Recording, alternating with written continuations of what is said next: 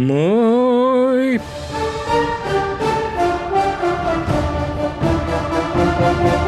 Пенис.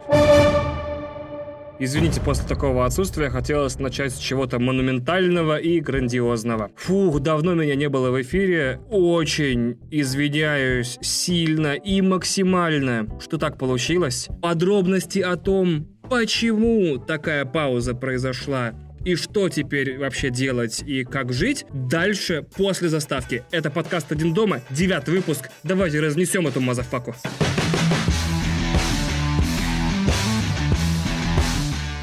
Давайте для начала я просто расскажу вам, почему этот перерыв в несколько месяцев, по-моему, или в месяц, или в месяц с лишним, мне вообще понадобился. Все, не все так просто, я не просто такой, типа, мне лень записывать подкаст. Нет, мне было не лень записывать подкаст. Большинство этого времени я просто этим не мог заняться. Для этого мне придется перенестись на 15 лет назад. Да, это будет невероятная cool story, и я даже когда в голове ее проматываю, она занимает полчаса. Представляете, пол выпуска я буду объяснять, почему э, я не записывал подкасты. Это очень удобно, и вам всем будет намного интересней его слушать. Смотрите, 15 лет назад я учился в 9 классе. Я учился в параллели Г с 5 по 8 класс. Это, это была гимназическая параллель. Нас почему-то все думали, что там собраны самые умные дети, это не было правдой, и что их можно дрочить математикой, физикой и прочей говнятиной до тех пор, пока они не станут умными, что тоже, в общем-то, неправда, поскольку эффекта все это не возымело. В девятом классе моим родителям э, позвонили, точнее, маме, э, позвонили из школы, сказали, не хотите ли вы перевести сына в параллель А.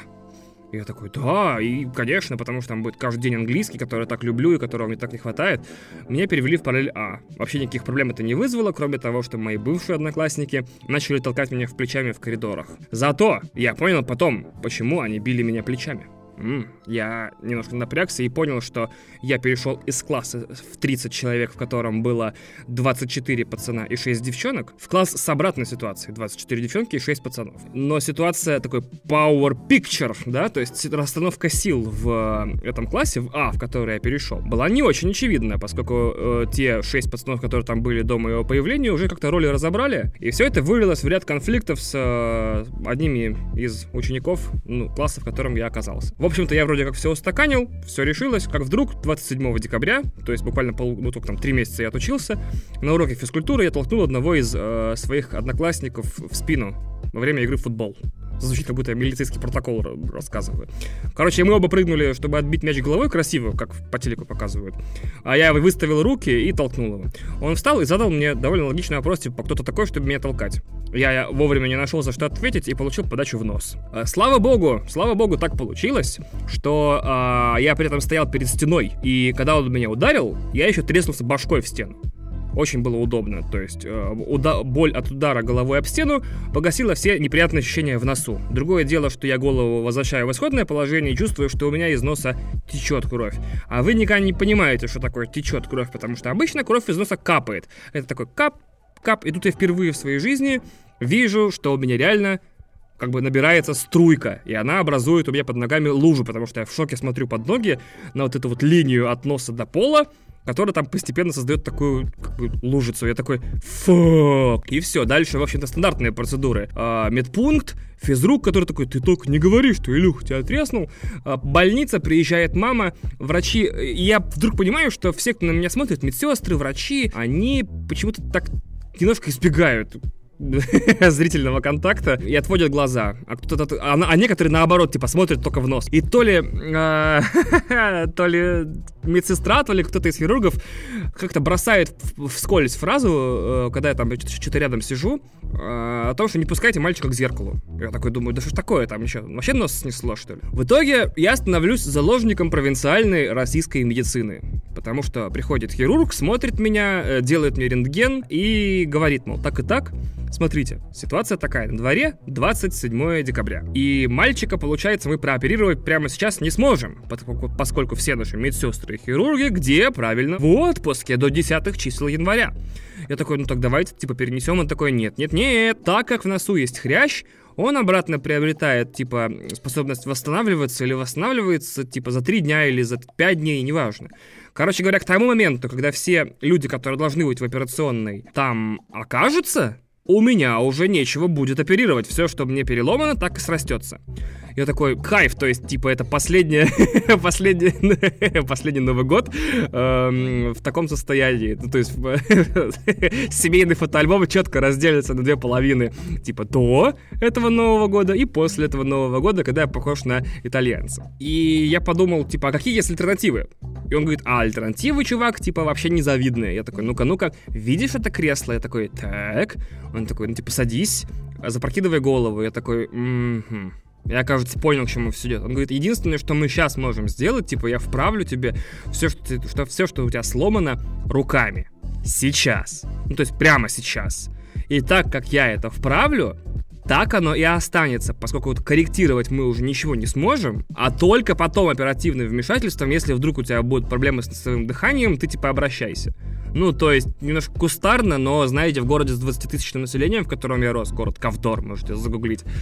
Э, в общем-то, мне кажется, это была вполне, судя по мне, среднему портрету моих э, земляков, это была довольно распространенная ситуация. И тут, значит, случается следующая фигня.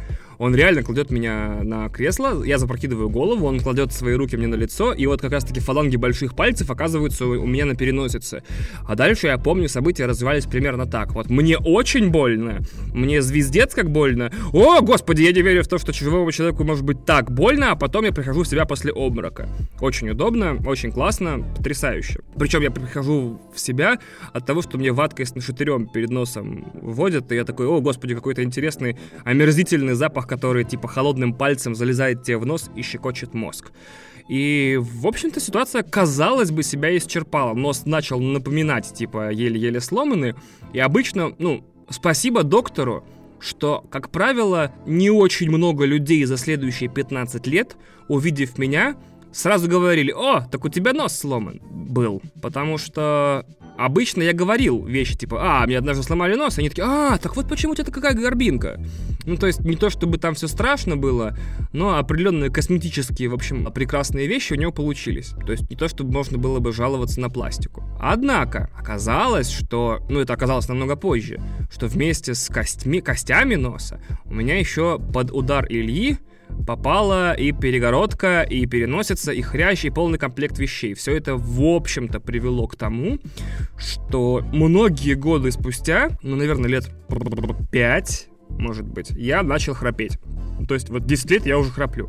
И когда я говорю, что я храплю, я не могу словом храп передать тот звук, который я обычно издаю по ночам, поскольку мне его пару раз включали, записанные на телефон, мы разные. И я могу сказать, что это напоминает, типа, ну...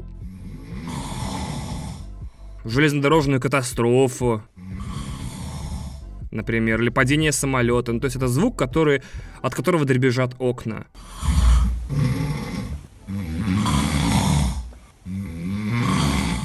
Он запрещен в Женевской конвенции как орудие пыток, и я правда удивлен, что у меня до сих пор есть какие-то друзья, после того, как мы ночевали в разных там вписках. И я удивлен, что за эти 10 лет у меня были какие-то женщины, с которыми мне тоже довелось ночевать, и которые после первой же ночи вообще-то не выкинули меня из своей жизни. Более того, максимально я благодарен э, своей жене Кристине, которая монтирует этот подкаст, напомню, для новых слушателей, и вставляет сюда музыку за то, что она э, без предпосылок того, что я буду что-то с этим делать, решила э, э, выбрать меня своим мужем. Несмотря на то, что я как бы ночью превращаюсь в духовой оркестр. Или в метал-банду. Или в экспериментальный японский нойз. В общем, я жил с этим как с каким-то таким, знаете, типа кверком. Типа, ну, я, мне 20 там, скажем, типа 7 лет. Я приехал с севера, меня зовут Ваня, он, там у меня серые глаза и русые волосы, а еще я храплю как мазафакер. Как вдруг я начал просыпаться в 6 утра, очень бодрым, но с ощущением того, что я проснулся не потому, что организм такой «Хей-хей, ты выспался, мужик?» Типа «Просыпайся, впереди новый день», а потому что нездоровая бодрость. И я, как и все люди, которым я, наоборот, рекомендую это не делать, и как моя мама, которая рекомендует это не делать, и как, наверное, ваша мама, которой вы рекомендуете это не делать, я полез гуглить потенциальные симптомы в интернет. Так уж даже совпало, что в это время у «Медузы» был медицинский тред в Твиттере, когда они постили типа 100 фактов о медицине от нашего медицинского редактора, что-то такое. Там одним из постов в Твиттере было типа «Храп может быть симптомом обструктивного апноэ. Если это зап- запустить и не прооперировать, вам звезда». Я такой «Вау, типа, чё? Храп, типа, я сдохну?» И тут получилось, что я начал просыпаться, это меня, правда, немножко ну, напрягло, Хотя, казалось бы, да, ты просыпаешься в будний день в 7 утра, расслабься, чувак, ты вы, выиграл лотерейный билет. Но я, типа, понял, что я не очень хорошо себя чувствую потом, в течение дня. Ну, то есть, понимаете, если бы я выспал, проснулся от того, что выспался, я бы в 5 вечера уже бы чувствовал себя зашибок все еще. А я просыпался так, что в 5 вечера уже снова хотелось, не то что спать, мне сдохнуть хотелось. И я начал гуглить симптомы и вышел к тому, что да, у меня обструктивное апноэ сна, и я просыпаюсь не потому, что я чудесно высыпаюсь, там проветриваю комнату, соблюдаю там диету и что-то еще, а потому что я задыхаюсь, и мозг в какой-то момент понимает, что кажется смерть близка и впрыскивает мне адреналин. Вот это, кстати, звучит довольно badass, соглашусь. То есть я просыпаюсь в 7 утра, потому что мозг считает, что я вот-вот умру, и впрыскивает мне адреналин. Я такой, вот. Ну, как бы, типа, я каждый раз засыпаю, как в последний. Я подумал, что это Звучало бы очень здорово, если бы мне было 14 лет, 16, 17. Добавило бы к моей готической персоне там очередные черты. Но я уже слишком взрослый для этого дерьма, мне бы от этого избавиться. И я пошел к докторам нескольким, получил, в общем-то, одни и те же картины, которые говорят, типа, вашему носу звезда, удивительно, что вы живы. Ситуация была такая, что мне требовалось не только прооперировать нос, но и Внимание, это, я считаю, самое крутое, что может пережить человек. Мне нужно было усекновение неба. Там полностью название процедуры звучит как-то странно, типа что-то типа увулосептофарингопластиком. То есть мне просто берут вот свод неба, потому что оно, оказывается, за все эти 10 лет, которые я храпел, ну, как-то смягчилось и опустилось, и мне его скальпелем срезают.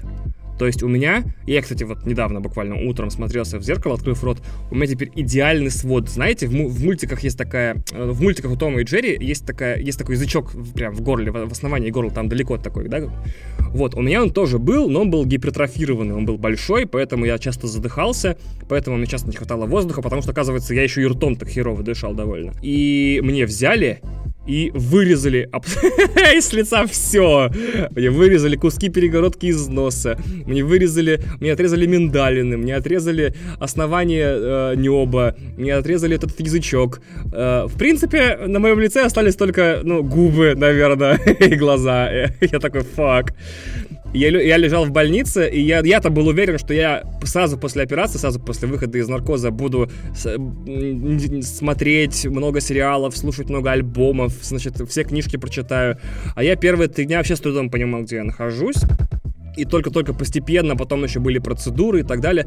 Но самое противное в том, что у меня в горле оказались типа хирургические швы. И довольно много я до сих пор некоторые чувствую, э, потому что они там все еще. Вот с этими швами не очень удобно разговаривать. Вследствие определенных процедур мое горло теперь подвержено. Кстати, интересно, у меня голос изменился. Вот люди, которые слушают предыдущие выпуски и слушают этот, мне вот интересно, мне сказали, что у меня чуть-чуть поменяется голос. В какую сторону непонятно, ближе к носу, выше, ниже, непонятно. То есть у меня просто изменилась, скорее всего, вся акустика полости ротовой, следовательно, у меня должен быть другой голос. Ну, хер знает. Я лично не слышу никакой разницы. Так вот, вот эти вот швы, они, когда ты разговариваешь дольше, там, минуты или трех, они пересыхают и сдавливают мне горло. Ощущение было безумно. Я был самым молчаливым человеком в мире. А я такой, типа... Потому что даже, типа, позвонить маме, или позвонить родственникам, это трудно, потому что они же потребуют каких-то деталей, типа, как ты себя чувствуешь, а у тебя реально минута или две чтобы, ну, на разговор, после чего от сухости рта, типа, швы начинают тебе вот делать побошку. А еще, самое невероятное, это, короче говоря, мне невозможно было есть и пить. Из-за того, что у меня в горле э, куча швов, а также такой, типа, ново- новообразованной ткани и шрамов, я не мог есть и пить. Ну, когда тебе говорят, ты не сможешь есть, ты думаешь, что ты типа сможешь есть пюрешки там, да, или молочные супы, или что-нибудь еще, или штуки в блендере. Нифига. Ведь их тоже нужно глотать. А это больно. И ты такой, ну тогда я смогу, наверное, пить. Нифига. Ты такой думаешь, ну хер с ним, если, раз я не могу есть, есть мягкое и пить, то я, наверное, буду типа глотать слюну. Глотать слюну тоже больно. Я на некоторое время превратился в человека, полностью состоящего из боли. Это было очень тяжело, но зато сейчас я чувствую себя в 50 миллиардов раз лучше. Я дышу как мразь, я могу высосать кислород из помещения за 3 секунды просто одним вдохом. У меня свободное носовое дыхание и ротовое дыхание. Я полон сил, ребята. В общем, я эту историю рассказал, во-первых, она уже 20 минут длится, не знаю, там что Кристина на монтаже выкинет, вы уж простите, но я просто правда треб... мне казалось, что потребуется разного рода объяснения. Я эту историю рассказываю с месседжем. Ну, то есть тут будет буллет, да, в конце будет кикер. Это может быть либо твист, ну, то есть это поворот сюжетный, типа, а теперь я мертв. Или все-таки что-то поучительное. Я выбираю путь поучительности в этом выпуске. Хочу сказать вам следующее. Я недавно начал дышать как нормальный живой человек. Я начал различать запахи, просыпаться в 7 утра уже потому, что я выспался, потому что ночью я дышал, а не, а не задыхался, и вообще понял, что жизнь прекрасна. Я рекомендовал бы своим слушателям, всем тем, у кого есть проблемы со здоровьем, каким угодно, какие угодно, и которые знают, что их можно решить, но откладывают, заняться этим дерьмом, потому что это звучит как будто это папин подкаст, честно, или мамин. Если у вас есть займитесь бе Правда, ребят, вы не понимаете, какое это невероятное ощущение не дышать, типа, 15 лет нормально, носом и ртом тоже, да, получается, долгое время. И вдруг вдохнуть, типа, со всеми запахами. Кстати, блядь, Москва воняет звездец. Это была большая ошибка. Я ходил к доктору и говорил, можно ли мне все запихнуть обратно, снова деформировать перегородку и снова повесить этот, этот вот кусочек неба тоже степлером прибить, потому что Москва вонючая. А уж что творится в общественном транспорте, тут просто люди не знают о гигиене. Ты такие, fuck you, гигиена. Мама рассказывала мне про этих людей, я не верил, что они существуют. Это те, кто просыпаются потные, типа, после ночи, еще вчера весь день не мыли, еще в спортзал сходили, да, вот, и они на, типа, голое тело пшикаются аксом и едут. Я такой, мама, таких людей не существует. И вот я в первый раз столкнулся с таким человеком и почувствовал от него запах. Ёбаный в рот, я надеюсь, их специальный отдел полиции будет вычислять и уничтожать в будущем. Так вот, вернемся к поучительному месседжу. Если у вас есть проблемы со здоровьем, но вы не можете не то чтобы даже деньги собрать или время, а собрать себя, чтобы с ними бороться, пожалуйста, соберите себя. Ребята, вы не представляете, насколько это становится важно и насколько я понимаю всех тех бабушек, дедушек, пап, мам, которые с возрастом говорят, что здоровье это главное. А пока ты сам не проходишь в такой момент, когда у тебя не было здоровья, а потом оно вдруг есть. Или наоборот, момент, когда оно было, и вдруг его не стало. Ты не понимаешь его важность. Поэтому сходите к зубному сходите на какое-нибудь бесплатное обследование. Черт подери, сходите, посмотрите этот, как его, ну, в клинику по обследованию зрения, это бесплатно. Просто проверьтесь. Не знаю, сдайте анализы на СПИД. Это тоже прикольная тема, кстати. Сдайте анализы еще на что-нибудь. Займитесь своим здоровьем. Потому что это будет звучать как самое клишированное клише в жизни, но я не знаю, как это подать иначе. Оно у вас правда одно, и я подозреваю, типа, лучше оно со временем не становится. Это как недвижимость, типа, в бизнесе. Это какой-то фиксированный ресурс, которого со временем не будет больше.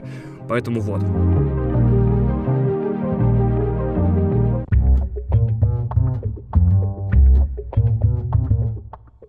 Дело в том, что я хотел записать э, новый выпуск подкаста еще до того, как ложился в больницу. И там конкретно со всеми вами, фигурально выражаясь, попрощаться. Типа, ну, ребята, я пошел, я типа под наркоз, вернусь, вернусь, не вернусь, не вернусь. И в этом выпуске я хотел поговорить о двух очень оказавших большое влияние на меня за последнее время вещах, которые за те два месяца, которые прошли, потеряли чуть-чуть в актуальности, но ни в коем случае не потеряли в качестве. Как бы то ни было, я понимаю, что вы только что что вы только что 20 минут э, слушали рассказы о моей невероятной жизни, полной невероятных приключений и о том, и о моем здоровье, то есть о тех вещах, о которых вы, естественно, вписывали слушать этот подкаст, а теперь вам придется послушать про сериал «Замуж за Бузову». Технически это, конечно, реалити-шоу, но я не могу про него не рассказать. Прежде всего, как обычно люди узнают о реалити-шоу на канале ТНТ? Мне казалось, что от друзей или через посты в соцсетях, типа «Господи, эту блево невозможно смотреть», там происходит такая «Адуха, смотрите, смотрите». Было немного удивительно э, э, у, найти упоминание этого шоу в день премьеры, или вроде даже на следующее утро, на э, ресурсе «Медуза». Там было написано на ТНТ, вышло новое шоу «Замуж за Бузову», теперь мужики соревнуются за сердце женщины. Это первое феминистическое шоу, которое тыры-пыры, дальше понятно, да? И я такой, чего? «Медуза» про шоу ТНТ «Замуж за Бузову» пишет отдельную статью, ладно, и я некоторое время еще сдерживался, но на третьей серии почему-то моя серчишка не выдержала, и я включил вместе с женой первый выпуск. И дальше я ничего не помню. Помню только, как оказалось, что э, все мои коллеги смотрят. Оказалось, что я внезапно подписался на сервис ТНТ Премьер, потому что серии дебютируют там в четверг. Оказалось, что я уже подписан на телеграм-канал «Разоблачение замуж за Бузову», где люди преследуют участников шоу после окончания съемок, выкладывают их фотки, рассказывают их истории и, типа, опрашивают свидетелей встреч. Как-то вдруг моя жизнь э, по касательной полностью влетела в шоу «Замуж за Бузова». Почему? Не знаю. Почему? Одновременно хочется... Если описывать э, его притяжение, а оно у него без сомнения есть, то, во-первых, нужно начать с того, что я не знаю ни одного человека попроще, ну, вы знаете, людей попроще, обычного зрителя ТНТ, который в дырявых штанах и с пивасом садится его смотреть вечером, да?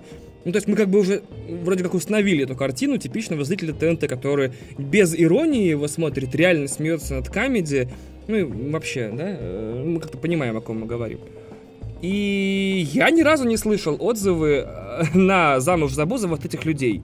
Мне кажется, они сами его не смотрят, потому, прежде всего потому, что...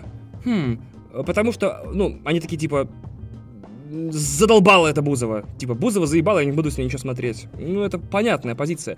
В итоге отзывы на эти шоу, на это шоу, на «Замуж за Бузову», я слышу в основном от друзей и коллег, которые работают в разных креативных или, скажем так, изобретательных профессиях. Типа, они все так или иначе редакторы разных отделов, разных изданий и так далее. Шатаут Софья, шатаут второй Софья, э, шатаут э, Пашу Пивоварову не занесли, шатаут вообще всем, кто смотрел это великолепное и замечательное шоу. Мне просто очень обидно, что я рассказываю о нем после того, как оно закончилось. Но там великолепное начало. То есть Бузова, это первые кадры шоу, серьезно, Бузова сидит и рассказывает о том, что как ей надоело быть сильной женщиной, как ей хочется быть девочкой, как ей хочется оказаться в чьих-то сильных мужских руках, как ей хочется связать свою жизнь с мужчиной, на которого можно положиться. Потому что после ее развода с футболистом Тарасовым, типа, она больше не может э, долго делать вид, что она такая самостоятельная, на самом деле она хрупкая и так далее, и так далее. И буквально на первой минуте шоу она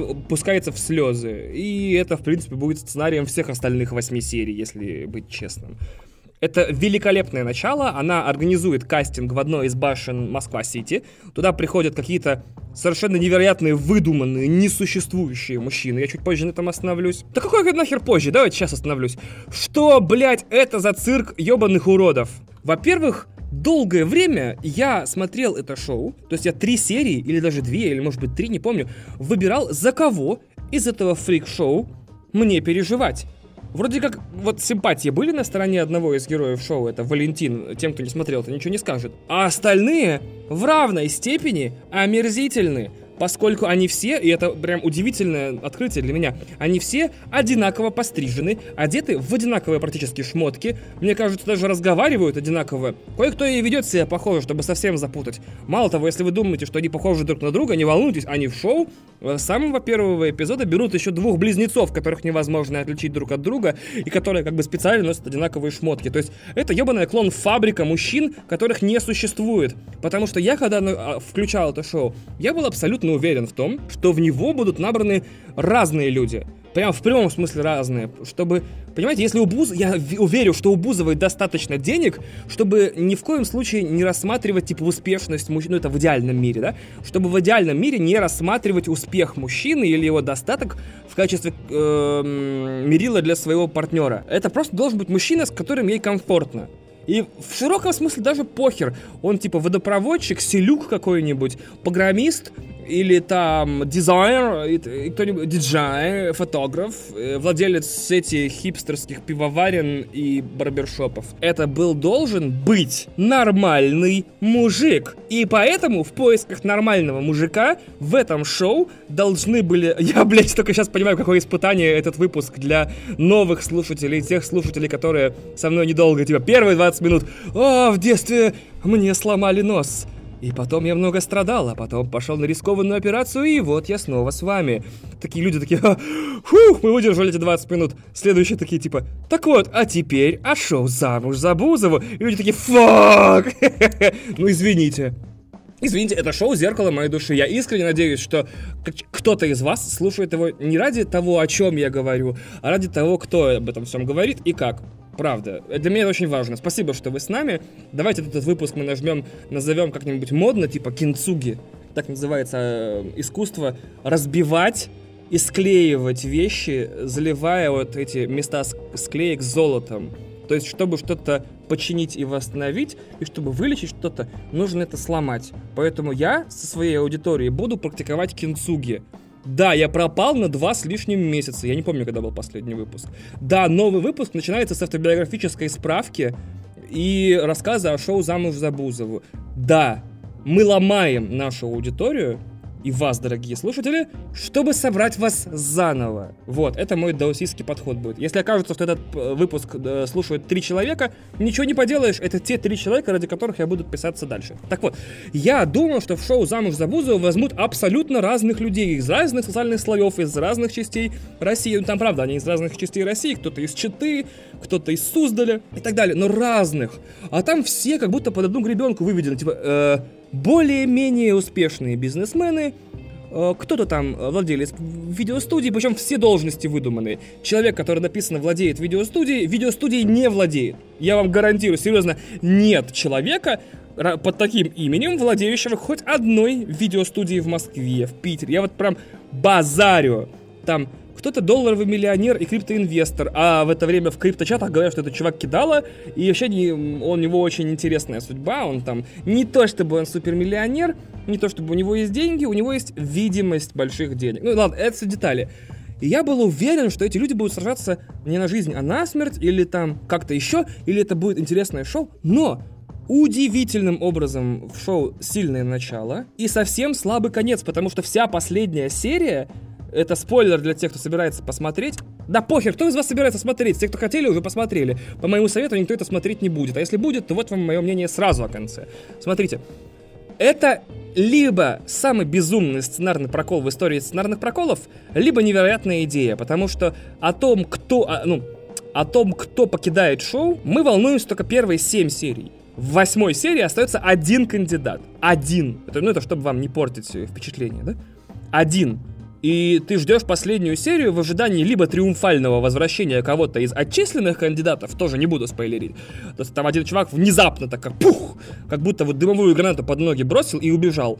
А вот так вот покидает проект, и мы ждем его возвращения, потому что он кайфовый чувак. А в это время есть другой чувак, который вот по всем правилам остался вместе с Ольгой. И вернется или не вернется тот второй, непонятно. Но, понимаете, Вся последняя серия посвящена внутренним терзаниям Ольги. А стоит ли оставаться с одним чуваком, который пережил все твои, блядь, конкурсы, свидания, истерики и так далее?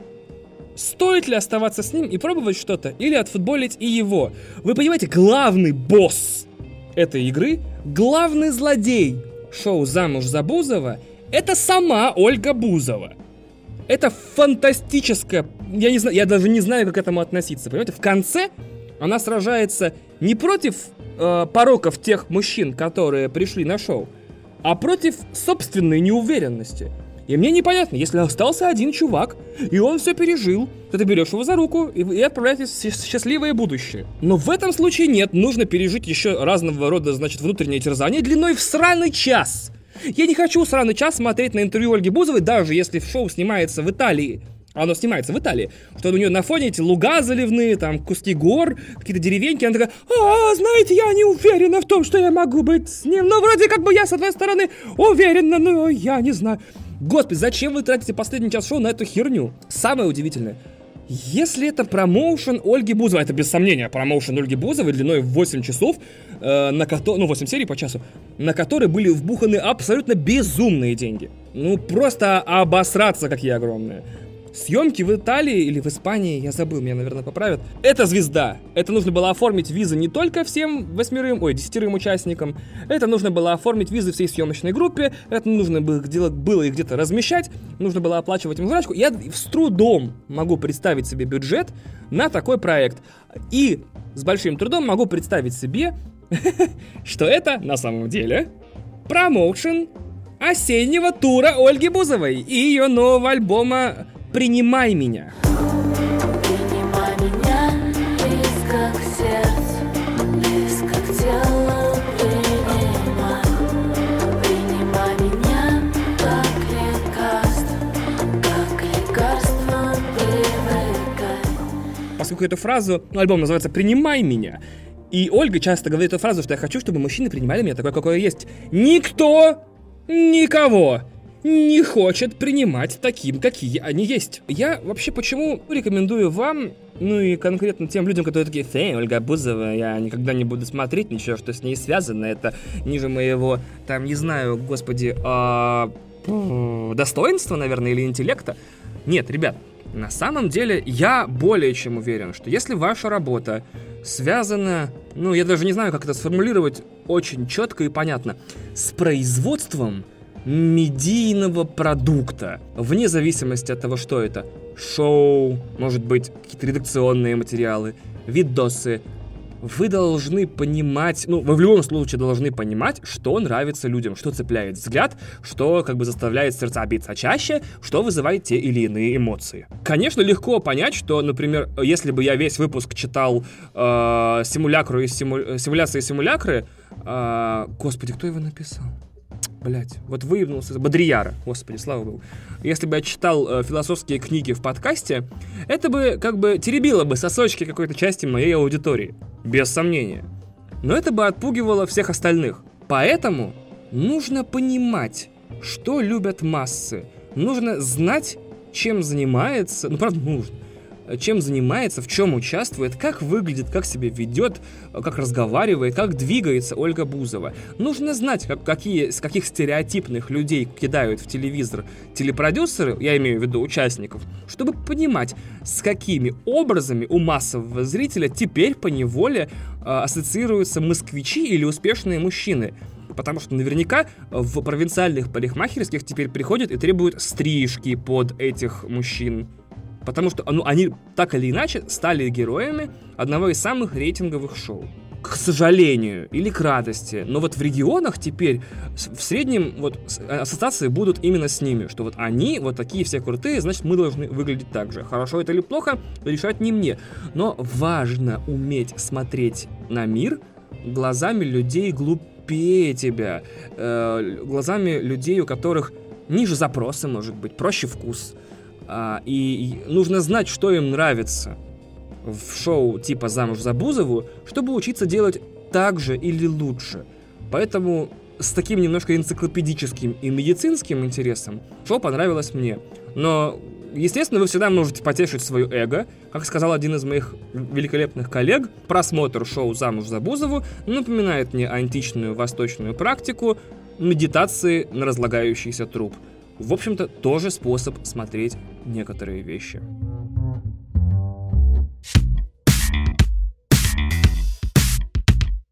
Мало что доставляет мне больше удовольствия в жизни, чем чужие страдания. Ничего с собой не могу поделать, это одно из тех странных качеств, которые просто в какой-то момент оказались со мной.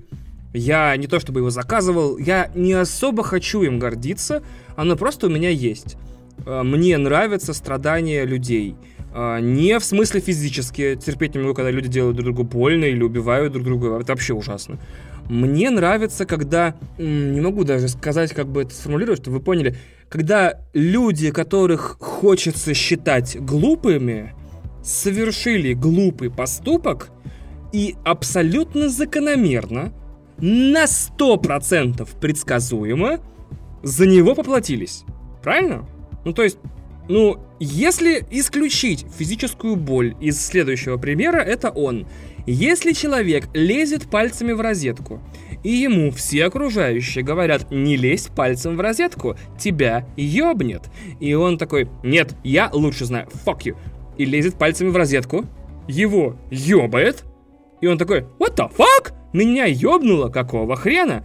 И люди такие, вообще-то мы тебе говорили. Но он не успокаивается и начинает такой, господи, почему меня ёбнуло? Почему из всех людей в мире ёбнуло именно меня? Ведь я этого не достоин, я этого не заслужил, я не виноват. И вот смотреть за этими терзаниями человека, который ну, вот в эту ситуацию сам попал, мне почему-то дико приятно. Это, ну, то есть я люблю читать, например, паблики э, Антимайдан. Я люблю читать комментарии на родной ленте.ру. Ну, думаю, ладно, черт с ним, это не самое страшное. Самое страшное это существование такой штуки, как Кэшбери. Подвел. В 3 минуты 40 секунд подводил, если без монтажа, если Кристина ничего не вырежет из этого подводилова. Ребята, я в полном ахуе. То есть, во-первых, Первым делом, как только я узнал о том, что пирамида, ну, что Центробанк объявил, что у Кэшбери есть признаки пирамиды, я ломанулся в сообщество э, Кэшбери ВКонтакте. Э, там была атмосфера, которую я постараюсь рассказать попозже, но, к сожалению, весь приятный контент, то есть безумие людей в этой ситуации, он был как-то размазан по пабликам, нужно было как-то лезть в комментарии, выбирать отдельные комментарии и так далее. Это было проблематично. И я нашел просто-напросто канал в Телеграме. Если хотите, напишите мне в личку, я дам вам ссылку, мне не, не трудно, в котором добрые люди собирают просто-напросто скриншоты из чата Кэшбери. Это прям кратко объясняем на карточках, насколько глубоко можно засунуть хуй в жопы наших соотечественников тупорылых э, и финансово необразованных. И уверенных в том, что можно действительно где-то в каком, каким-то образом получить 600% годовых заработка. Там даже есть видеоролики, есть... Э, ну, вы знаете, как строятся все подобные пирамиды. Там есть как бы вот ее владелец, а у него есть круг доверенных лиц, которых тоже есть круг доверенных лиц, каждый из которых тоже как бы э, курирует финансы нескольких семей или людей. Самое крутое было смотреть ролики этих кураторов, я не знаю, как они называются на кашбарийском языке, которые такие, типа, ну, пирамида уже в говне, и они такие, ребята, Типа, ваша жадность погубила пирамиду. Ваши деньги стали заложниками вашей собственной жадности. Типа, ваша паника сгубила... Я такой, ёб твою мать, эти люди вещают еще убедительнее меня. То есть, либо они гораздо более подкованы в пиздобольстве, либо они реально верят в то, что говорят. Ну, то есть два варианта, да? И оба одинаково страшные, если честно. Знаете, я, повторяю, я очень долго купался в море обманутых вкладчиков. К сожалению, я из этого ничего не вынес. Я ни в телеграм-канал ничего не написал, э, не предложил никаким знакомым тексты, никуда ничего не написал. Просто вот сидел и потреблял это говно, потому что оно из меня э, ну, никак не трансформировалось в контент, и единственное, куда оно должно было прийти, это сюда, в мой любимый а, авторский подкаст. Ситуация в том, что крайне мало, почти ноль процент. Серьезно, я не шучу. Вы думаете, я шучу? Ну, ой, э, рано, рано, рано. Почти ноль процентов людей в сообществе Кэшбери и в сообществах Кэшбери осознают тот факт, что свои деньги они никогда не вернут. Есть специальные паблики, специальные чаты, и специальные организованные группы людей, которые набегают в чаты вкладчиков и пытаются им это объяснить. И они встречают у обманутых вкладчиков такой ебенячий отпор, что я понимаю, откуда в нашей стране э, доминация православия, культа власти э, и выборы четыре раза выиграны одним и тем же человеком. Э, потому что скорее всего, нас с вами, ну, поймите, если вы, типа, слушаете этот подкаст, значит, у вас есть, типа, э, телефон, приложение для скачивания подкастов, э, и у вас есть время их слушать и желание. То есть, скорее всего, вы не тупорез. Почти 99% вероятности. Представьте себе количество россиян, которые не слушают подкасты, у которых нет устройств, необходимых для этого, но у которых есть деньги. И, ладно, даже хер. Это, короче, подводит вас к мысли, что нас с вами в нашей стране окружают тупорезы. Страшные, перекрытые клинические тупорезы, которые когда узнают о существовании финансовой пирамиды с высокой доходностью, они берут кредиты, три кредита на трех родственников, ну, на себя и на двух родственников по 333 тысячи и кладут этот почти лям в, пирамиду. Какого хуя они отпираются потом? Почему они не в состоянии признать, что их деньги потеряны? Ну вот представьте себе, что есть семья в русской провинции, у них есть возможность откладывать две, ну, может быть, три тысячи зарплаты там. Ну, каждый из супругов, может быть, там получает по 15 тысяч рублей, ну, по 20. И они могут откладывать там, типа, 4 тысячи рублей в месяц на какой-нибудь счет. И так вот у них за десятилетия накапливается, пр -пр -пр -пр -пр, ну, допустим, пол лимона, да? Ну, то есть они отказывают себе же в чем-то, чтобы каждый месяц эти, этот счет пополнить. И они переживают какие-то ситуации в жизни, в которые им хочется за эти отложенные деньги взяться. Они смотрят, как у них богато живут какие-то знакомые, которые работают на работах лучше, или которые в жизни устроились как-то иначе. Они... Естественно, у них много соблазнов, потому что, в принципе, вся жизнь современного россиянина состоит из соблазнов. В регионах, конечно, поменьше, чем в Москве, но все равно.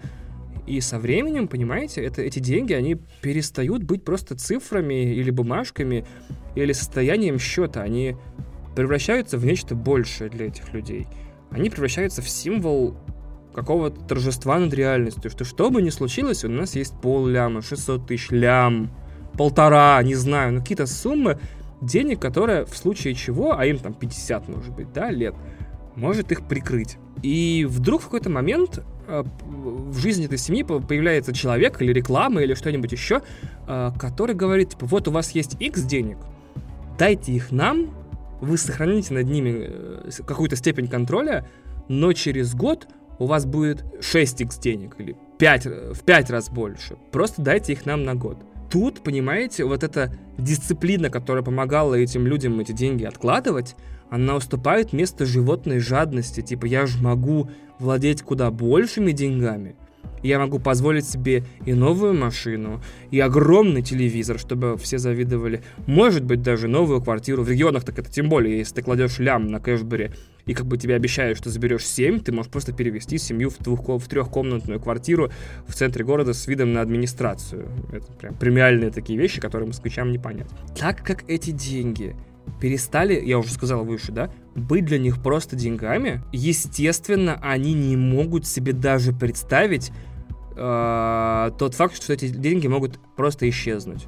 Ведь они думают, что это может произойти с кем угодно, только не с ними, то есть степень сомнений и отрицания затянулась у них слишком надолго. И я понимаю эту травму, понимаете, если ко мне завтра придет человек и скажет, типа, ты болен спидом, я буду отпираться до последнего. Какой спид? Я, блядь, я проверялся год назад, меня ничего не было, ты что, motherfucker? Он такой, это воздушный спид, типа, он, типа, приземляется на людей произвольно, можно не употреблять наркотики, можно не, не, не трахаться с мужиками, и половым путем он тоже тебе не передался. Я такой, а, -а, -а воздушный спид, holy fuck, такого не бывает. Э, я стал бы ВИЧ-диссидентом их механизм взаимодействия с этой травмой — это отрицать сюда последнего. Отсюда и стокгольмский синдром. Они там сидят и защищают автора, бенефициара, директора этой финансовой организации. Я просто поражен. Поймите, Кэшбери — это зеркало русской жизни. Это действительно энциклопедия. Я шутил об этом в Твиттере, но эта шутка только наполовину. Я считаю, что шоу «Замуж за Бузову» и чат обманутых вкладчиков Кэшбери, любой, ВКонтакте, в Телеграме, где угодно, это зеркало русской жизни. Я нахожу легкую я опять утыкаюсь в, в оппозиционерство, которое этому подкасту не свойственно. Какое не свойственно, я 7 выпусков ругаю всех и говорю ужасные вещи про страну. Смотрите, я нахожу общие точки между тем, что вкладчики Кэшбери пишут про Артура Давыдовича у себя в чатах, и тем, что провластные живые люди, не боты, пишут в социальных сетях что он сильный, что я хотела бы такого мужа, что всем мужчинам нужно поучиться у него выдержке, смелости и находчивости, что он защищает нас от тех, кто хочет у нас отобрать наши деньги, что он-то точно наши деньги похитить вместе со своими дружками не мог. Это все на него наговаривают СМИ, и враги пирамиды, и конкуренты пирамиды, чтобы мы остались в бедности. Но мы потерпим, пишут одновременно э, люди э, провластные и обманутые вкладчики Кэшбери, мы потерпим период переходный, э, Чтобы потом, когда он закончится, вы понимаете, вы чувствуете эту общность, да? Чтобы когда он закончится, мы снова оказались на коне и лучше всех. Так вот осталось кому-то наконец-то понять, что ни в первом, ни во втором случае переходный период никогда не закончится, а дальше будет только хуже. И тут у меня появляется вторая мысль, что нужно создать супер пирамиду, в которой э, логотип будет пирамида. Да, похуй, она называться будет пирамида. И я такой думаю, а что заставит, типа, людей нести ко мне деньги? А я расскажу, мы будем рекламировать себя, вот Кэшбери рекламировала себя как, типа, мы микрокредитная организация, мы просто берем ваши деньги и даем в долг под процент другим людям. Они возвращают деньги с процентами, вы становитесь богаче, ура! Мы поступим еще жестче. Мы скажем, что мы супер-пупер инвестиционное сообщество, которое запрещено. Во-первых, запре- мы запрещены. Мы с самого начала, вот понимаете, все эти пирамиды, которые я э, свидетелем закрытия которых я был, они все говорили, что типа государство или конкуренты им ставят палки в колеса. Мы начнем с этого. Мы скажем, что мы запрещены в этой стране. К нам можно нести деньги только налом. Но при этом это еще не все. Мы не можем работать с маленькими суммами и мелкими клиентами. Нам нужны только серьезные люди. Постараюсь навести на свою пирамиду под названием пирамида максимальную элитарность. Я разделаю все офисы с социальным золотом, дорого-богато, э, мебель, значит, в обивке цветной, львы, фонтаны, что, и звучит еще из колонок, значит, классическая музыка, чтобы семья Тетеревых, которая придет вкладываться, короче, в натуре охуела. Заставлю людей, которые принимают деньги в мою пирамиду налом, да, я заставлю их отказывать каждому клиенту в первый раз, когда он приходит. То есть приходит человек такой, типа, я хочу вложить пол лимона в вашу пирамиду.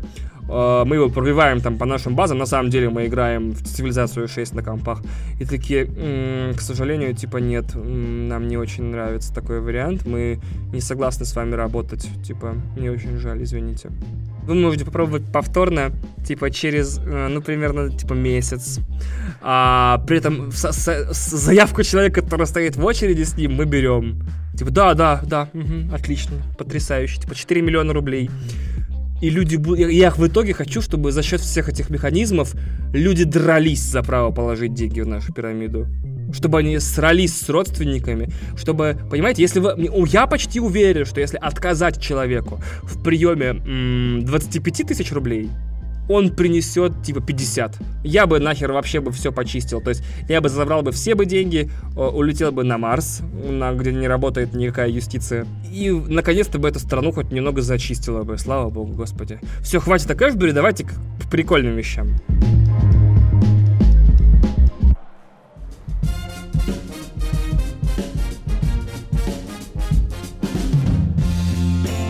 Я обещал рассказать в следующих выпусках чуть больше про поп-культуру.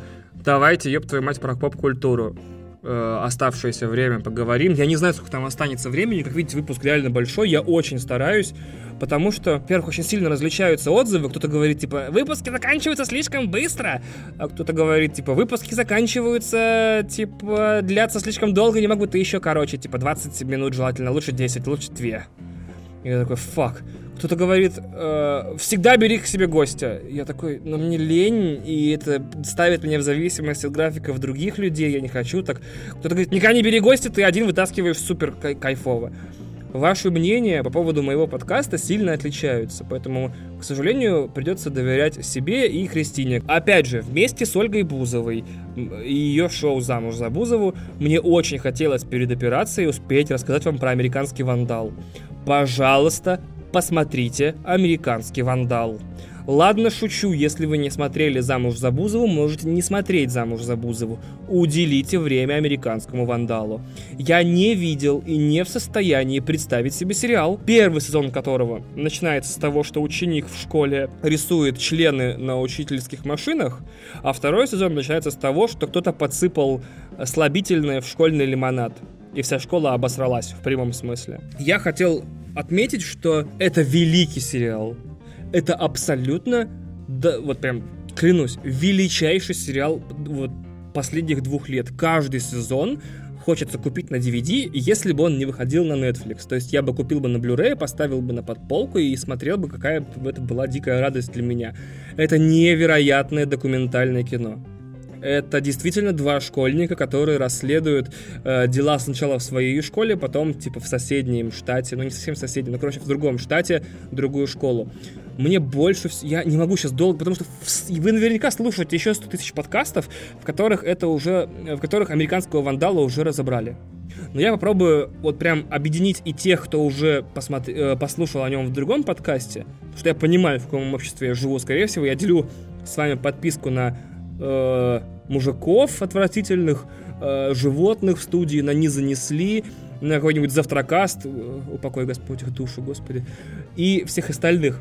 То есть я понимаю, что вам тяжело слушать, типа, одни и те же высеры э, про одни и те же вещи каждую неделю. Поэтому, во-первых, я очень буду стараться, чтобы мои позиции как-то расходились с позициями других подкастеров, а также, чтобы я говорил что-то а до чего они не додумываются, особенно Застрокаст, они точно не додумываются ни до чего, кроме «Э, блядь, посмотрел хуйню», блядь, это абсолютно точно. Так вот, то есть либо у меня позиция будет другая, либо буду говорить то, о чем мне не говорили. Так вот, смотрите, «Американский вандал» — это лучшее исследование подростковой культуры в истории новейшей американского кино и э, телевидения. Почему? Потому что Смотрите, в России такого никто не снимет. В России предпочитают запрещать видеоигры, ну, пытаться запретить, как бы высказывать эту инициативу. В России пытаются переставить, значит, э, э, Мстители из 9 мая на 10 В России вообще очень мало подходов к молодежи. В России запрещают концерты группы Фэнзона. Ой, Фэнзона, господи, Френдзона. В России предпочитают действовать молотом. А авторы, авторы американского вандала они рассматривают подростковую культуру. Это не просто сериал про то, что типа давайте найдем виновного в этих преступлениях и накажем его. Это даже не детектив, это, конечно, безупречный детектив. Серьезно. Э, там есть повороты сюжета, там есть смена круга подозреваемых, там есть ну, всплывающие в каждой серии по три раза новые обстоятельства дела. Это все офигенно. Но это прежде всего исследование подростковой культуры. Где они общаются? В Фейсбуке, Инстаграме и Снэпчате. Э, чем они занимаются? Они бухают, тусят и ведут стримы отовсюду. Что их беспокоит? В первом сезоне их беспокоит профайлинг, то, что их категоризируют по каким-то обстоятельствам и заставляют их быть тем, кем они не являются. Ну, то есть, если, э, первый сезон полностью посвящен мысли, что если человека сто раз назвать преступником, станет ли он преступником?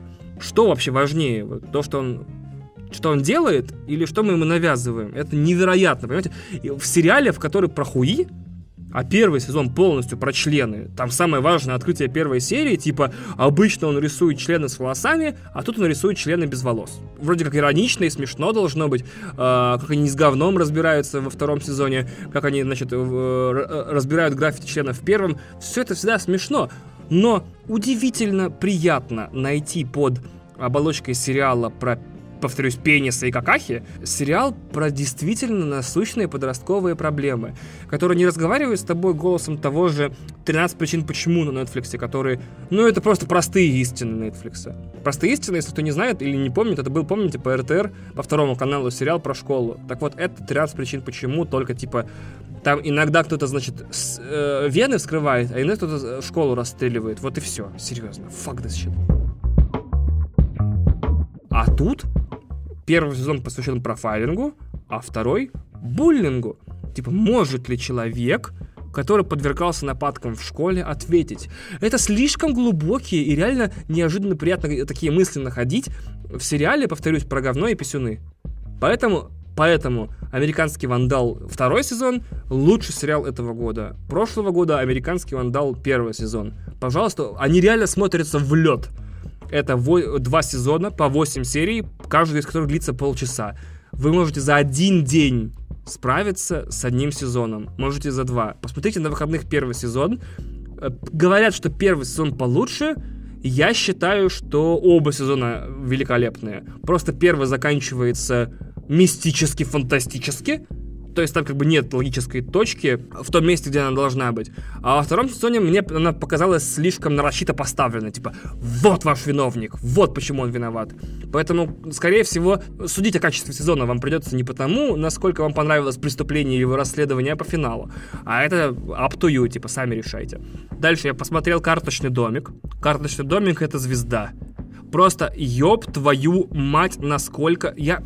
Знаете, вот у нас вся страна, типа, футболисты, блять, кто там у нас вся страна, политики, а, хуй знает. Так, короче, у нас, типа, вся страна невероятно, блядь, охуенные люди, которые шарят в своем дерьме лучше, чем все остальные. Но когда я смотрю последний сезон «Карточного домика», я посмотрел ровно половину сезона, я почему-то думаю, что я хотя бы в составе нескольких сценаристов мог бы протолкнуть и защитить решения, которые сделали бы этот сериал лучше. О чем ты говоришь, Ваня, спросите вы? Объясняю. Uh, понятно, что из-за скандала Кевин Спейси не снимался в последнем сезоне. И сложно было сказать, насколько не снимался. Он там появляется на секунду, он появляется там на серию, он появляется там на полсерии, он появляется там во флешбеках. Где он там? Правильный ответ Netflix дал несколько месяцев назад, когда показал трейлер нового сезона. Он... И ответ этот звучит как Кевина Спейси в этом сериале больше нет. Нету больше Кевина Спейси. Даже фотографии с ним больше не появляются в кадре. Это больше не сериал «Карточный домик». Я очень люблю по-дедовски, по-папски шутить, типа «Карточный гомик». Я ведь правда всю жизнь мечтал о том, что э, Ой, Робин, Робин Райт будет в главной роли. С первого сезона я увидел, насколько этот персонаж глубокий, насколько охренительная актриса Робин Райт, насколько э, ее персонаж мог бы тащить сериал, и как ей иногда мешает Фрэнк Андервуд. Я был неправ, Фрэнк Андервуд ей не мешает, ну, герой Кевина Спейси.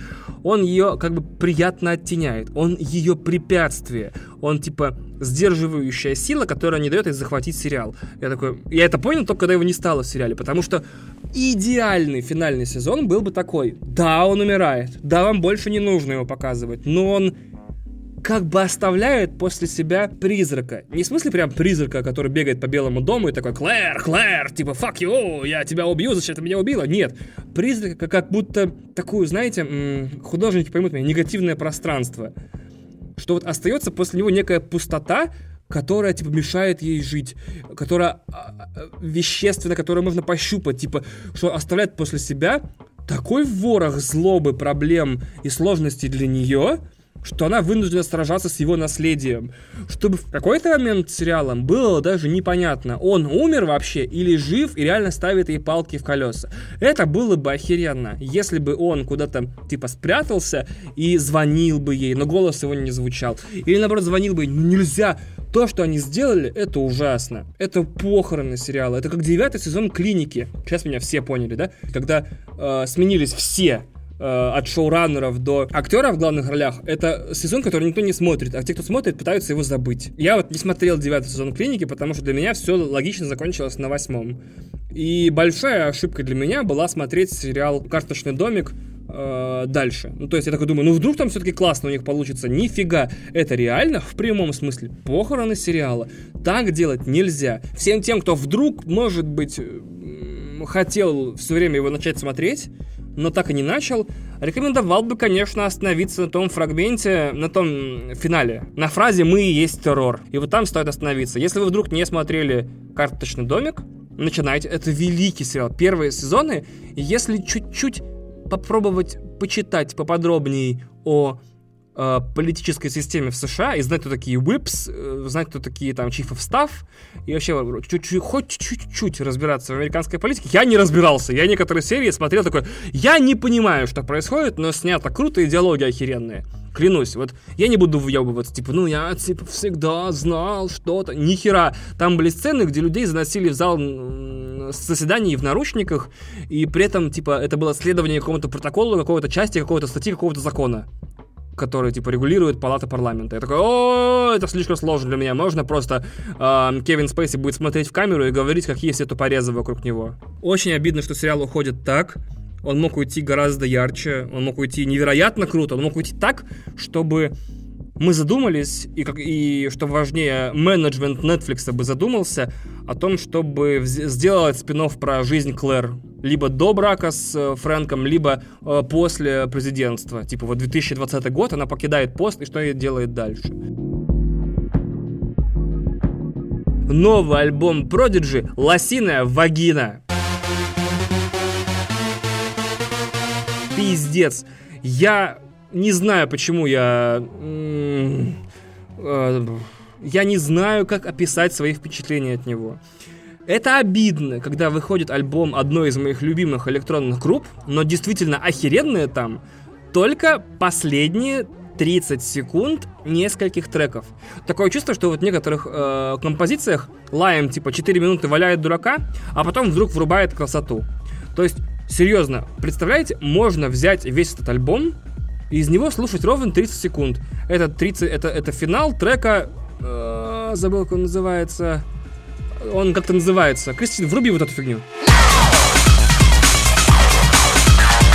Все. Вы послушали лучшие моменты нового альбома Prodigy. Точнее, один лучший момент нового альбома Prodigy. Все, все, я сэкономил вам час. Я могу реально запустить подкаст, где включать вам козырные моменты самых козырных песен. Но, ну, почему я это не делаю, кстати? А, новых альбомов. И вы такие, о, я слушал, типа, и потом будете говорить друзьям, о, я слушал новый Prodigy, там еще в конце одного из треков такой Класс, супер кайф. Серьезно, я так и буду делать. Я думаю, почему люди записали разрывное дерьмо в прошлый раз. Это был The Day is My Enemy, альбом с лисичкой на обложке, в котором с первого же трека лупило с такой силой, что мне, блин, голова от, дела, от тела отделялась, э, когда я в наушниках слушал его. По моим... Я не очень шарю в музыке, но я пытаюсь сделать вид, что я шарю и шарить больше, что весь этот альбом записан на эмуляторах или на самих старых синтезаторах, на которых группа записывала первые два. Тут вообще важно понимать, понимаете, я вообще против ностальгии в творчестве. Ебать вашу ностальгию, если это не 80-е.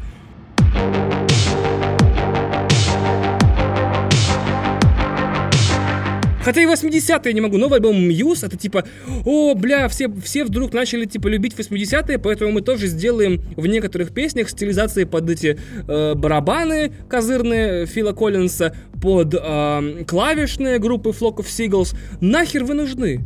Come on, все задолбало. Делайте новую музыку, делайте музыку, как она должна звучать в том будущем, которое уже настало, вашу мать.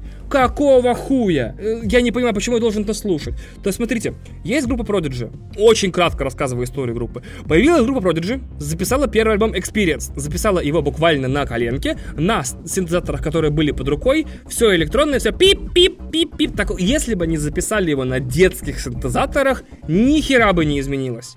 Альбом называется Experience. Можете его послушать, можете его не слушать. Любимый мой трек Everybody Into the Place. Прекрасный трек. Fairchild, Fairground Remix. Послушайте. Офигенная. Кристина, включи мой любимый фрагмент, пожалуйста, сейчас, чтобы было понятно, о чем я говорю.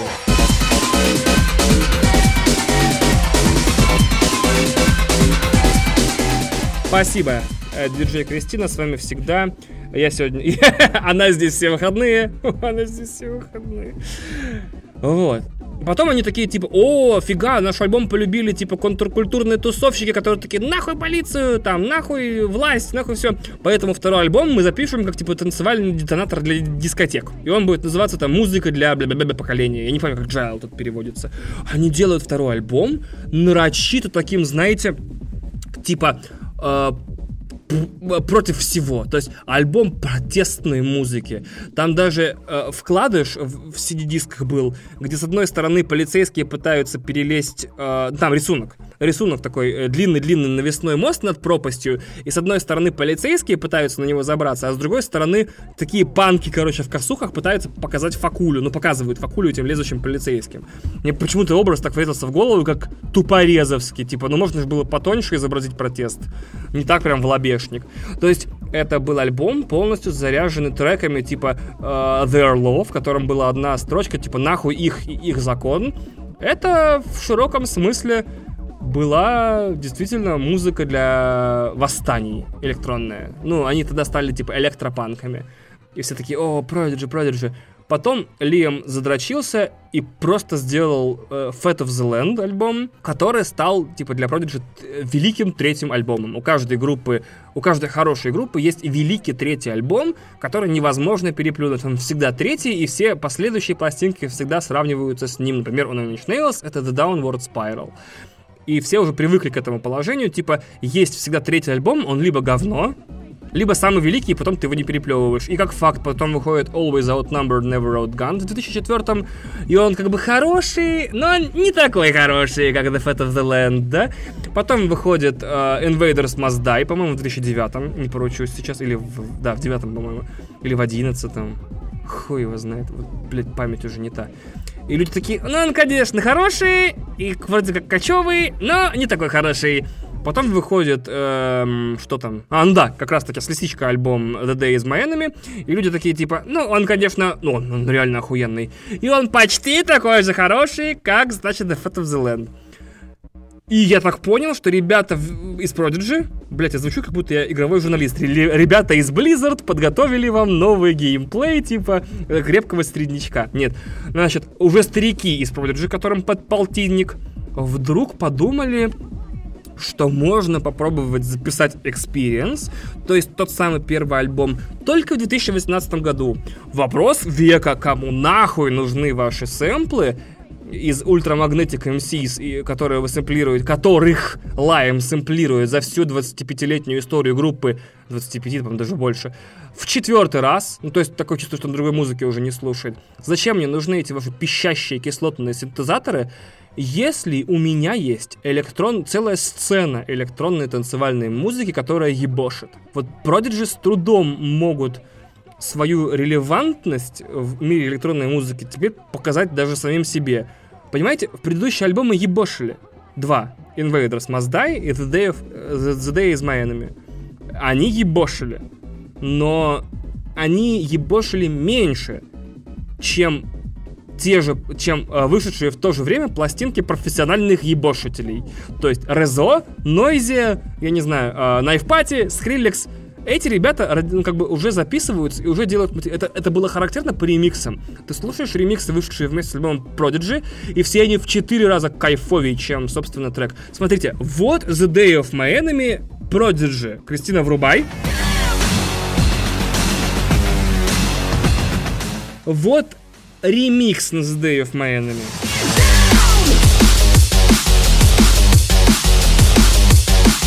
Разница очевидна. Prodigy делают слишком мягкую музыку, чтобы под нее можно было колбаситься. Ну, типа колбаситься на полную, да, я имею в виду. При этом они почему-то еще смягчают свое творчество, и у них получается действительно беззубая пластинка из 91 года, которая никому, ну правда, никому. Движение почти мертво, это Рейверс, частью которого не было. Их пластинка ни хера не релевантна и нахер никому не нужна, поэтому до свидания.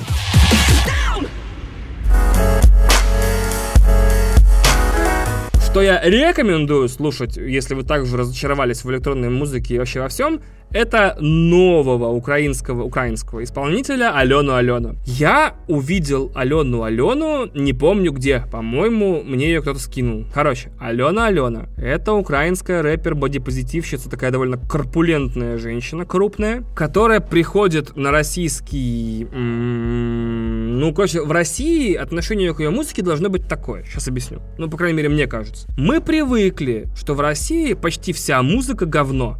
И украинцы делают поп лучше, чем мы. Украинцы делают трип-хоп лучше, чем мы. Украинцы делают хип-хоп-хаус лучше, чем мы. Украинцы вообще всю электронную танцевальную поп-музыку делают пизже. И, и если вы спросите меня про причины, то это потому, что украинцы делают музыку ради музыки. Все, вся эстрада получается лучше, но мы так долго тешили себя надеждой, что хотя бы рэп в России пизже. Типа в России есть такие рэперы, есть такие рэперы, есть, значит, издевательские рэперы, есть умные рэперы, типа Оксимирона, которые собирают у нас огромные концертные площадки, есть рэперы типа Дегенераты, например, Фейс. Постепенно картина складывается, какого бы ты рэпера не придумал, типа в России он есть. Кроме хорошего. Понимаете, да?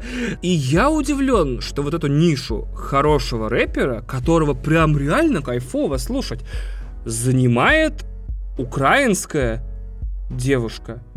Господи, как она качает. Просто я не знаю, э, я не помню, я вот уже два, две минуты распинаюсь о ней, я ее включил, нет. Вот вам мой любимый фрагмент из песни «Рыбки». Мой рыбка за склом,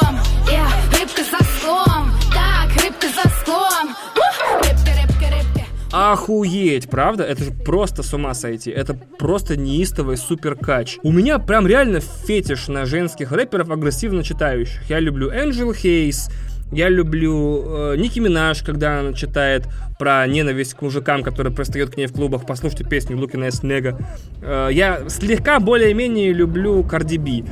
И теперь вот есть Алена, которая божественная flow. Божественный flow под божественные биты. Я не знаю, что нам еще нужно.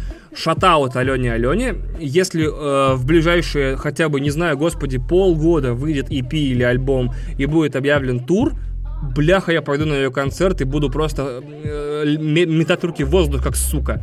Вот. Я не знаю, почему Алена Алена до сих пор не признал э, подкаст Рус- «Русский шаффл». «Русский шаффл» подкаст, типа, я вам, это, как его, shoutout подкасту «Русский шаффл» и Олегу и Артуру. Ребят, ну почему вы не расскажете об Алене Алене? Вообще вот Алена Алена челлендж, расскажи об Алене Алене в своем подкасте. Рибки роблять сніг та мають всіх, хоча без ніг.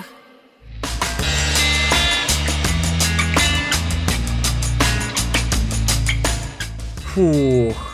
А, что-то еще, да? Хотел про Медузу рассказать, про скандал и свое отношение, но с удивлением обнаружил, что каждый человек, который высказывается об этом в публичном поле, занимает какую-то из сторон высказывает какое-то мнение, сразу начинает выглядеть как дебил конченый для меня. Это удивительно. То есть я читаю, ну, прям вот совсем бесконечным уважением и почетом хочу отметить, что любой человек, который в Фейсбуке или Твиттере шутит про ситуацию в Медузе, делает мем про ситуацию в Медузе, почему-то всегда использует язык и аргументы, которые мне кажутся омерзительными. Почему так, абсолютно хер его знает, не могу сформулировать, поэтому ничего не буду говорить про Медузу, извините, пока у меня не появится точка зрения, э, ну, которую, типа, я проговорю, послушаю, и она не будет, я не буду выглядеть пидорасом об- обмудочным. Про, богемскую рапсодию расскажу вам в следующем... А, вот, точно, хотел, чтобы мой подкаст был немножко полезен, типа, окружающим людям, поэтому... э, знаете, я посвятил последнее время своей жизни одному дурацкому, типа, сайд увлечению на стороне. Смотрите, я пытался найти хорошие игры на телефон. Типа, мне 30 лет, и в моей жизни, правда, очень редко, не, все реже и реже случаются ситуации, где мне, типа, есть время поиграть в телефон. Я, ну, очень редко бываю в очередях. В общественном транспорте я либо читаю, либо слушаю подкасты и музыку. И, типа, ну, я не играю на телефоне почти. Поэтому мне хотелось, типа, если вдруг на меня нападет бессонница, и я взял iPad в руки, э, на нем было бы что-нибудь, ну, реально кайфовенькое всегда меня ждало. Я думал, что идеальной вещью в этом плане должен быть градостроительный симулятор. Ну, то есть, что может быть более меди- медитативно и крутое, чем строить города?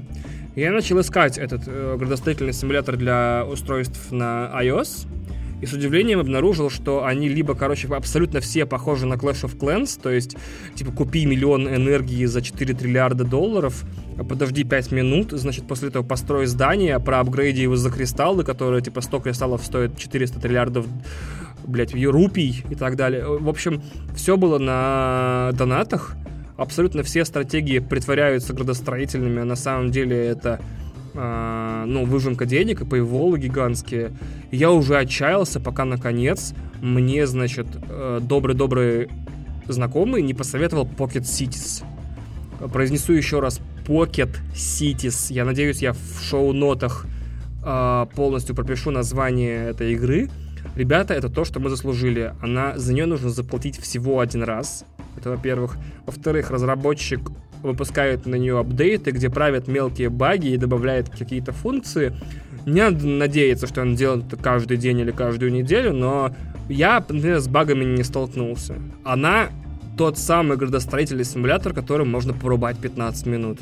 То есть, во-первых, там дикая система квестов маленьких, то есть ты всегда можешь взять квестик, выполнить его, получить опыт, э, прокачаться на новый уровень, получить новые здания, построить его, получить квестик и так далее. То есть там петля игровая, она создана так, что типа инкремент, ну то есть время вот этой петли, на минут 5-10. То есть ты всегда э, можешь выхватить планшет и успеть что-нибудь построить, что-нибудь сделать. Невероятно. Действительно можно, как в SimCities, в SimCity, э, размечать зоны. То есть вот тут у меня будут жить люди, тут резидентские зоны, вот тут коммерческие зоны, тут индустриальные, есть постройки, есть полиция, есть этот самый. И все элементы этой штуки сделаны ровно так, чтобы быть интересными и детализированными, но не заебывать. Второе. В общем, однажды я слушал... Вторая игра. Я просто реально полезный подкаст. Я дам вам в конце игры, которые могут вас хотя бы, блин, не задушить. Вторая игра кайфовая, про которую я хотел рассказать, называется Альфа Бэр. Это очень трудно произнести, но типа... э, ну да, Альфа Бэр. То есть как алфабет на английском алфавит, только Bear. И я помню, я, я, не, я о первой части этой игры услышал в подкасте э, игрового издания под названием Еврогеймер. Они рассказывали, типа, ну вот, э, как бы, м, типа, вот игра Альфа Бэр, да, там, в общем, нужно... э, и чувак очень долго пытался объяснить, что там делать, и я, правда, долго смеялся, потому что, правда, трудно. Тебе нужно составлять слова из букв, чтобы буквы исчезали, а медведи становились больше. Это звучит э, ровно так же, как играется. Тебе нужно, повторюсь, составлять слова из букв, чтобы медведи становились больше. Если некоторые буквы ты не используешь, со временем они окаменеют, и медведь не сможет стать на эти окаменевшие буквы и не станет больше. Э, в этом-то и проблема, что типа это как матрица. Я не могу объяснить тебе, что такое матрица, ты должен увидеть это сам. То же самое с Alpha Bear. И, а в данном случае я рекомендую Alpha Bear 2. Это игра про убирание букв, чтобы медведи становились больше. Вот и все. Очень рекомендую. Во-первых, прокачайте английский. Во-вторых, типа, можете выпендриваться уже прокачанным английским. А, Она как бы бесплатная, абсолютно. Ну, короче, Альфа Бэр это скребл, то есть составлять слова, только на одного, сюжетный, с уникальным графическим стилем таких пиксельных медведей крутых, с невероятным дизайном, с классной музыкой и звуками. Очень рекомендую. Если вы, короче говоря, не хотите строить города, и не хотите покупать Pocket Cities, и вам просто нужна крутая игра, вы скачиваете Alpha Bear 2, и вы автоматически супергерой. Типа, вы играете в нее в очереди, в транспорте, при знакомых, при друзьях, которые такие, ты что, составляешь слова из английских букв? А вы такой, типа, ну да. И люди такие, ого, он знает английский, этому чуваку можно доверять всякое дерьмо. И растете по карьерной лестнице, и вообще у вас жизнь становится лучше.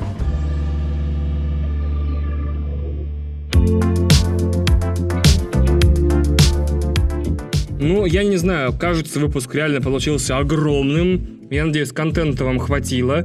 Мне еще пришлось довольно много выкинуть, потому что я понял, что по общему времени записи это уже давно перевалило за час. И я не уверен, что Кристина сможет отсюда что-то вырезать, чтобы не потерять общую канву или темп. Простите, что выпуск получился такой скомканный во всех смыслах. Простите, что так долго задерживал. Я очень очень постараюсь выпускать все вовремя и довольно часто. Э, операция и восстановительный период очень плохо сказались на моих организационных способностях и завалили мне гигантское количество планов на этот подкаст. Отвалилась куча... Операция не была как бы типа э, внезапно, типа завтра! Вот, но, к сожалению, я херо... Я так вокруг нее закрутил свою жизнь, что забыл заняться вами. Правда, простите, это очень неприятно для меня, и мне кажется, что типа с этим подкастом остались только реально вот те перекрытые люди, которым он понравился. Я считаю, что вы невероятные люди. Вы невероятные слушатели. Спасибо каждому, кто дослушал вот этот выпуск до конца. Дальше будет ровнее, дальше будет э, интереснее и лучше. Пожалуйста, пожалуйста, расскажите всем тем друзьям, которые отписались или сказали, ну этого мудака нахуй, два месяца новый выпуск ждать. Скажите, что я вернулся. И я вернулся надолго, и я вернулся неутомимым и дышащим полной грудью. Пожалуйста, расскажите о существовании подкаста «Один дома» людям вокруг вас. это не трудно. Вы можете рассказать просто, вы можете подойти к человеку, к хорошему знакомому другу, сказать, чувак, вот этот чувак в своих подкастах один тащит круче, чем некоторые подкасты на завтра начинающиеся и на каст заканчивающиеся тянут втроем. Это раз. Вы можете опубликовать пост в любой в любой социальной сети, которой вы пользуетесь, о том, что вы являетесь слуш... сертифицированным, трижды золотым, платиновым и VIP Deluxe премиальным слушателем подкаста «Один дома», каждого человека, слышащего эти слова, я нарекаю таковым, если ты слышишь, что ты трижды премиальный VIP Deluxe слушатель подкаста «Один дома», похвастайтесь этим в соцсетях, давайте создадим ту самую пирамиду, где мы отказываем людям. Или, а, давайте вообще говорить, я не хотел бы, конечно, чтобы вы слышали подкаст «Один дома», давайте такую VIP-пирамиду создадим, чтобы людям требовалось преодолеть какие-то сложности, что, блядь, я бы так был бы рад, если бы меня запретили, а? В общем, ставьте оценки в iTunes. Я не проверял оценки во время своего отсутствия, но когда выложу э, и не читал новые отзывы, я как только выложу, правда, я, блядь, очень сильно забил, и мне очень стыдно даже после того, как я извинился. Давайте прям мы обеспечим небывалый рост прослушиваний подкаста, а я, в свою очередь, обеспечу его регулярный выход. Всем огромное спасибо, что дослушали. С вами был Иван Тлачев и подкаст «Один дома», который писал «Один дома» в этот раз. Пока. Пока.